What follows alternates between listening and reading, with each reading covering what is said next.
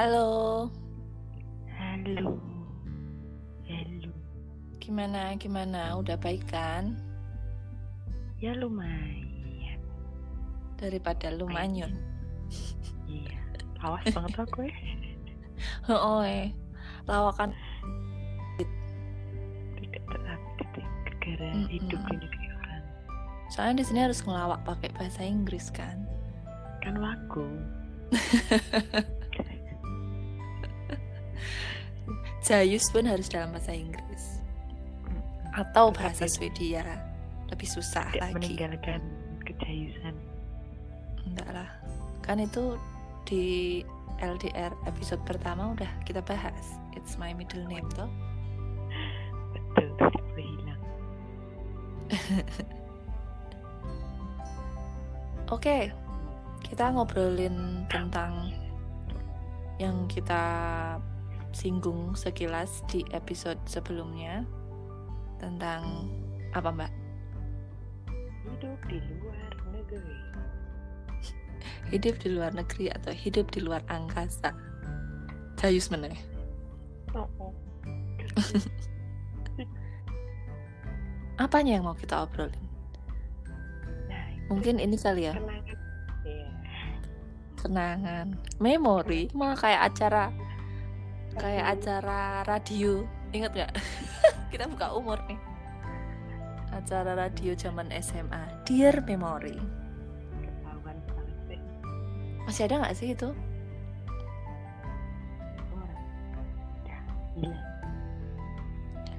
Kan suaramu agak kencengin dong.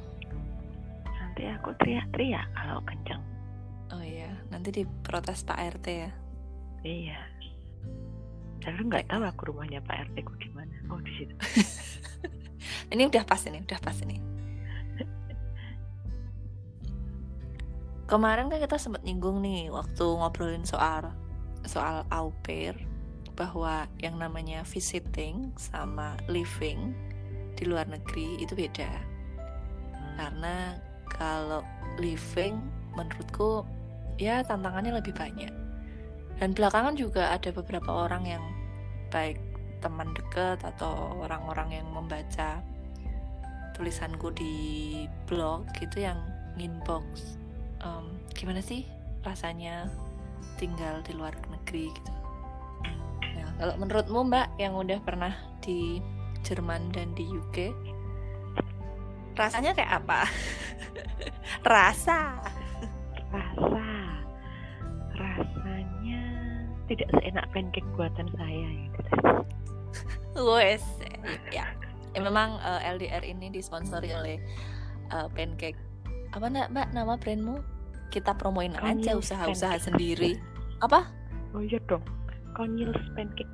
Konyils Pancake. Bisa diorder via Instagram ya. Betul sekali. saya nggak bisa order via anchor ya.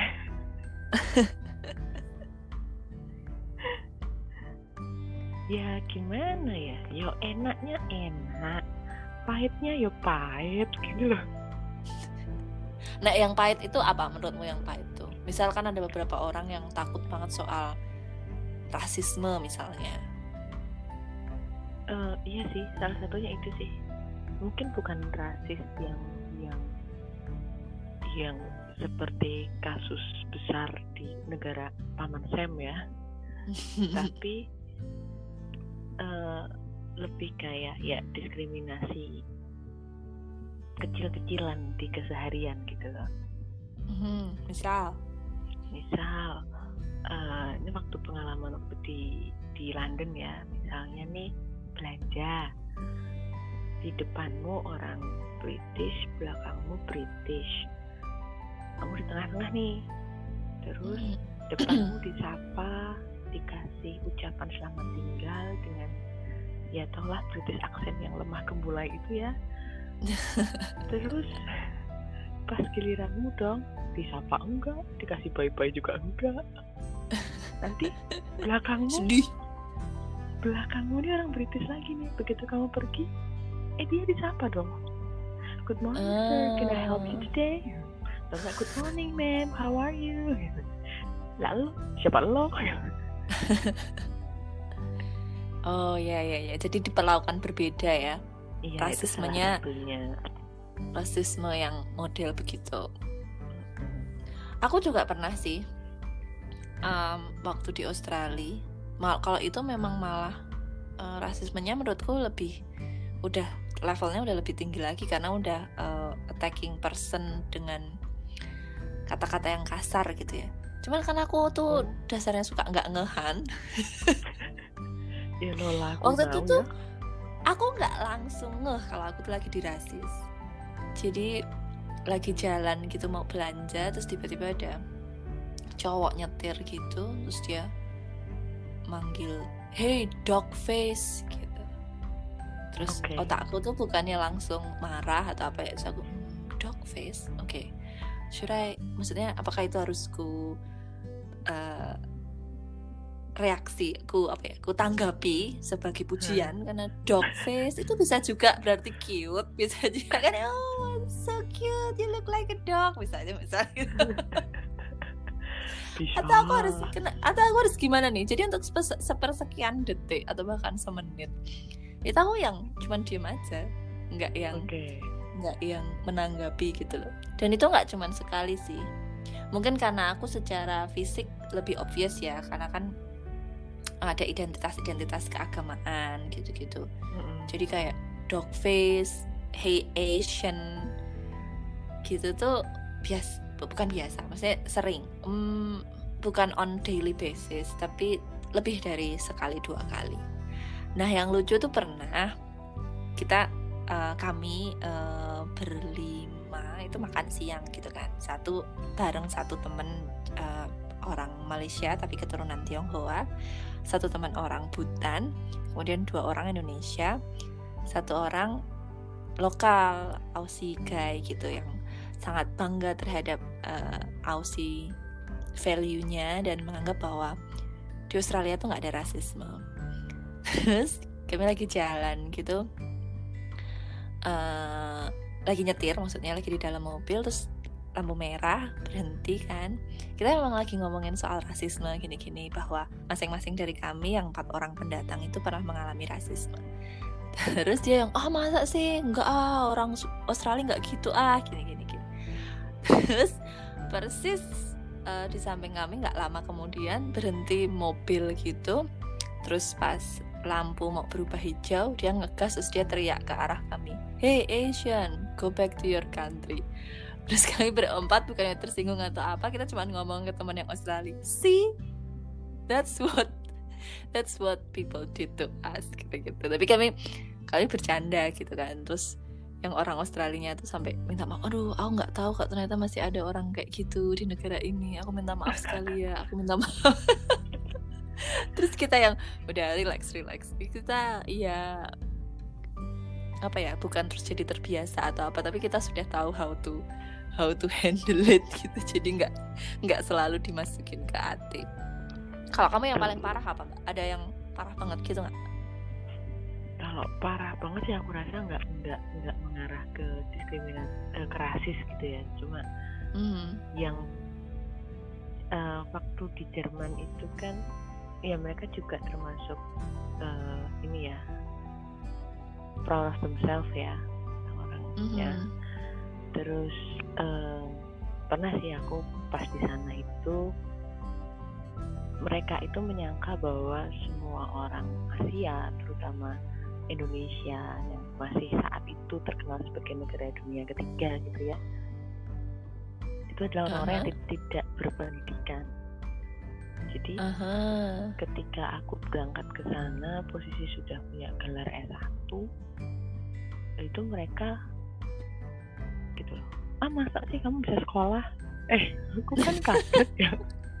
Eh loh. Eh, iya menurutmu? Bukannya di sana tuh pendidikan itu jelek ya? Bukannya di sana tuh pendidikan tuh eh, apa tingkat Ah. affordability-nya itu rendah gitu jadi orang tuh nggak sanggup maksudnya cuman gitu. golongan-golongan tertentu yang bisa Mm-mm. mengakses gitu. gitu Mhm. jadi seolah-olah aku tuh bodoh banget gitu kan ya nah terus yang puncaknya yang aku sempat ada konflik dengan uh, orang Jerman itu yang kemudian disebut sebagai idiot gitu Hmm. ya tapi gimana ya bukan ya memang kita udah udah mempersiapkan diri ya untuk untuk itu ketika kita orang. Aku yakin juga para orang asing yang datang ke Indonesia pun walaupun mereka berkulit putih dari negara maju pun mungkin awalnya mereka akan merasa eh gitu ya ketika mereka dipanggil sebagai sebutan bule. Hmm. gitu kan. Mungkin mungkin ya itu hanya sebuah bukan hanya ya itu sebuah kebiasaan dalam sebuah masyarakat sih menurutku. Yang mau mau tidak mau harus dijalani dulu ketika kita beradaptasi Ya. terus kayak Sama menurutku juga maksudnya ya hidup di luar negeri sama aja sih kayak hidup di Indonesia juga. Kita pasti akan ketemu hal-hal yang tidak menyenangkan. apa diskriminasi gitu-gitu tuh bukan terus hanya terjadi di negara orang gitu loh. Kadang itu juga terjadi juga kan di negara kita sendiri. Betul. Jadi kalau buatku, misal kemarin ada temen yang juga curhat gitu soal eh, rasisme gitu ya di negara yang sekarang dia tinggali. Terus ya emang itu sangat jengkelin dan men, apa ya bikin frustasi mungkin buat beberapa orang. Tapi memang ya ya moron is everywhere gitu loh. Terus ya tergantung kita ngadepinnya gimana atau ki- kita mau meresponnya dengan cara yang seperti apa tapi kalau aku pribadi meskipun aku udah dirasis beberapa kali di Australia itu nggak terus jadi bikin nggak pengen ke Australia lagi sih. Iya, maksudnya tetap kalau ditimbang-timbang gitu hal-hal menyenangkan yang ku alami di sana ketemu orang-orang yang benar-benar menyenangkan juga jauh lebih banyak daripada pengalaman-pengalaman gak enaknya gitu. Iya sih betul. Kalau Iya, kamu lebih lebih sering lebih sering mengalami yang nggak enak nggak enak itu di Jerman apa di UK Hmm, lebih mengalami sih enggak ya tapi lebih kerasanya itu lebih kerasa di UK di London sih karena dia London mungkin ya. Mhm. mungkin loh. Hmm. Eh, ya dari ya meskipun kayaknya kan London itu ibu kota kemudian dengan Iya, aku tadi keberagaman mikir yang gitu. tinggi gitu ya tapi enggak tuh justru Hmm. aku merasa lebih tidak nyaman gitu ya dengan dengan tatapan orang ketika ketika berpapasan gitu terus eh, ketika kita ngomong dengan aksen yang berbeda itu juga Aksen Javanese. uh, uh, English gitu ya jadi tetap kerasa Hmm. ya tapi gimana aku tuh juga bingung. Saya gini ketika kamu berada di negara orang terus orang itu memanggilmu dengan sebuah mungkin bukan kalau Asian gitu kan jelas. Ya kita memang orang Asia gitu. Mhm. terus nek kue melaku terus dipanggilnya eh hey Japanese gitu menurutmu piye? Padahal kamu bukan orang Jepang terus kamu harus merasa Apakah itu- bagaimana Iya. bingung nggak aku tuh pas di Perancis itu dipanggil gitu hey Japanese kan aku bingung antara mau noleh atau enggak itu buat aku atau bukan perasaan aku juga orang Jepang Jangan-jangan kitanya aja yang GR gitu ya. makanya "Eh, tapi tak lihat tinggi kiri kanan kok nggak ada orang Ya sebenarnya kalau kita mau ngomongin soal definisi rasisme yang sebenarnya pelabelan-pelabelan kayak gitu terlepas dari itu akurat atau enggak ya tetap tetap tetap itu rasis. Cuman Mhm. memang kalau kalau aku aku aku pernah yang sedih banget tuh waktu di Melbourne terus aku lagi ngantri di lift gitu udah malam-malam sih terus waktu lift pintu lift kebuka itu ada dua cewek gitu habis dari party terus mereka teriak gitu loh waktu lihat aku kayak ngeliat hantu gitu itu yang aku sempet down banget astaga emang aku semenakutkan itu dalam tanda kutip ya mungkin memang menakutkan mungkin kala itu kamu menakutkan Iya, emang kayak aku tuh lagi aku nggak ya nggak proper gitu lah, nggak make up nggak apa, orang cuman mau ke laundry, laundry. Jadi kami lagi traveling terus laun- nginep di kayak apartemen gitu loh mbak, terus Hmm. laundry roomnya tuh di basement. Nah aku mau mau ke laundry room itu mau ngambilin cucian, terus ya udah memakai lift terus waktu buka dia mereka teriak kayak terus habis itu cekikian bukan terus minta maaf atau you give me fright atau something like that enggak. So aku ngerasa yang down banget ya ampun emang aku seburuk itu ya. Tapi terus tapi ya ya ya ya ya, ya udah. nggak tak ya ya udah. Ya akhirnya ya move on. Bukan berarti aku membenarkan perilaku mereka ya tapi kadang kita nggak bisa ngontrol perilaku orang kan kita cuma bisa ngontrol how we respond jadi ya ya tapi itu Ya gitu. menurutku yang masa sih harus ada kasus sampai segede di paman Sam sana untuk bisa menghilangkan rasisme gitu loh oh, enggak Iya kan? ya janganlah jangan Nah, sampai harusnya sih ya kesadaran enggak. itu yang entah susah dibangunnya ya bahkan di negara sendiri Iya. juga masih begitu ya Heeh. Aku juga heran, mesti kita kan sekarang udah makin dunianya makin cair. Kita udah dikasih virus yang sudah terbukti bahwa how connected the world we are living now gitu loh. Maksudnya sampai virus yang tadinya ada di belahan negeri mana bisa nyebar sampai mana-mana karena orang travel dan ketemu banyak orang. Tapi kok ya kita masih belum bisa gitu loh melihat orang yang beda dari kita itu sebagai biasa aja gitu loh. Toh Nggak- pada akhirnya kita semua Jawa sama ya. gumunan. nggak gumunan Mm. Iya. iya Ya maksudnya tuh nggak eh, ya orang ya orang macam-macam. Aku tuh se- secara mengejutkan ya di Swedia itu malah belum pernah dan kalau bisa sih jangan pernah dirasis. Kalau diperlakukan kurang menyenangkan mungkin tapi bukan base bukan karena ras ya atau bukan karena aku beda tapi lebih karena memang gaya gaya orang Swedia itu Swedia itu kan tertutup terus kayak punya personal space gitu loh. Mereka nggak akan nanya kamu gimana kalau memang nggak deket atau nggak kenal gitu. Mereka tidak akan sangat menjaga jarak dan tidak mau mencampuri urusan orang lain. Jadi kalau yang rasisme rasisme model Australia itu malah nggak pernah sama sekali. Apalagi kan Swedia belakangan banyak imigran ya sejak yang krisis di Syria itu. Jadi orang pakai pakai atribut keagamaan Islam kan banyak. Nah orang malah seringnya ngiranya aku lokal jadi nggak terus ngobrol dalam bahasa Inggris tapi langsung dalam bahasa Swedia Oh, jadi malah malah gitu. Karena orangnya dingin eh, nggak mau nyampurin urusan orang lain jadi malah mungkin terlihat mungkin mereka sebenarnya rasis cuman aku nggak karena mereka nggak outspoken aku nggak ngerti kan? Karena karena pernah ada buku buku gini aku belum baca isinya tapi judulnya Even in Sweden. Jadi meskipun Sweden terkenal dari negara yang netral gini gini gini tapi kasus-kasus rasisme kecil itu tetap ada gitu loh. Bukan berarti terus nol nol case gitu nggak eh, nggak tapi ya nggak kerasa mungkin karena kalau dibandingkan dengan negara lain jauh jauh lebih sedikit. Ya nggak mungkin sih menurutku. Rasis jadi nol itu kayaknya juga. Ya iya nggak mungkin. Karena itu tadi moron is everywhere. Ah, ah. hmm, kita kok ngomongin yang nggak enaknya kita bikin orang jadi nggak pengen keluar negeri nggak ya pengen hidup dia. Loh tapi fakta itu harus dijelaskan Iya, betul. Harus- mengira-ira yang seindah pamflet itu kemarin.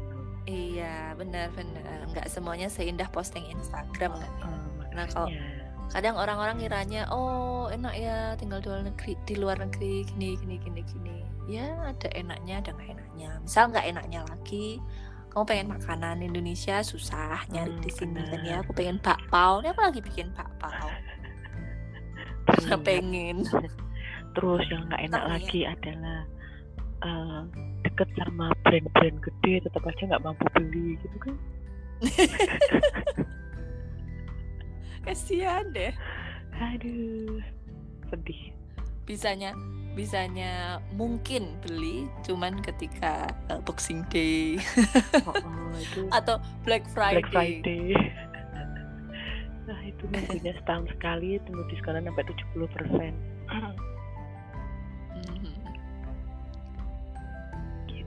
tapi Terus? apa ya? Yang paling enak nih aku paling seneng tuh di Jerman apa coba? Makanannya oh enak banget ya ampun. Apa yang paling kamu suka? Kebab. No. Yang jelas adalah sosisnya. Oh iya benar. Bratwurst Ya, ya, itu ya, betul, ya, betul. itu enak banget. Mm-mm. aku mau usaha ekspor Di- anu aja impor aja boleh nggak impor bratwurst di Jogja ada kok mbak yang di Ada toko ada daging itu loh. Tahu. tapi gimana ya itu kan tetap diolah di sini. Tetap beda. Iya iya. Iya benar. Ya Ada memang dilarang. apa ya beberapa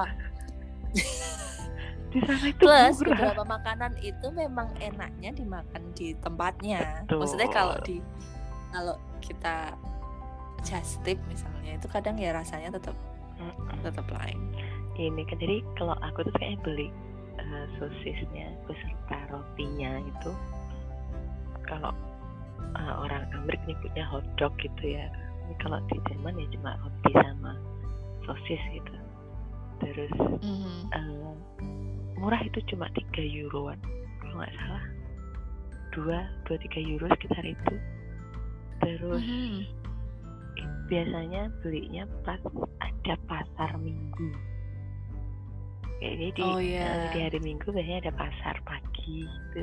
Kita ada mau ada kayak food truck yang jual keju terus jual itulah semacam sosis dan roti. Wah itu enak banget. Aha. sebelahnya terus dia juga jualnya minumnya bir. Ya ampun. Dunia ini indah sekali. Dan murah. Murah. Kalau kalau di sana kan. tuh kok di. Swedia kan di Swedia em, alkohol kan di apa namanya dimonopoli sama negara. Jadi cuman bisa beli di satu toko namanya sistem Bolayet Hmm. yang itu bukanya cuman di ada jam khususnya gitu. Bahkan kalau weekend itu nggak buka. Jadi setauku ya kalau nggak salah.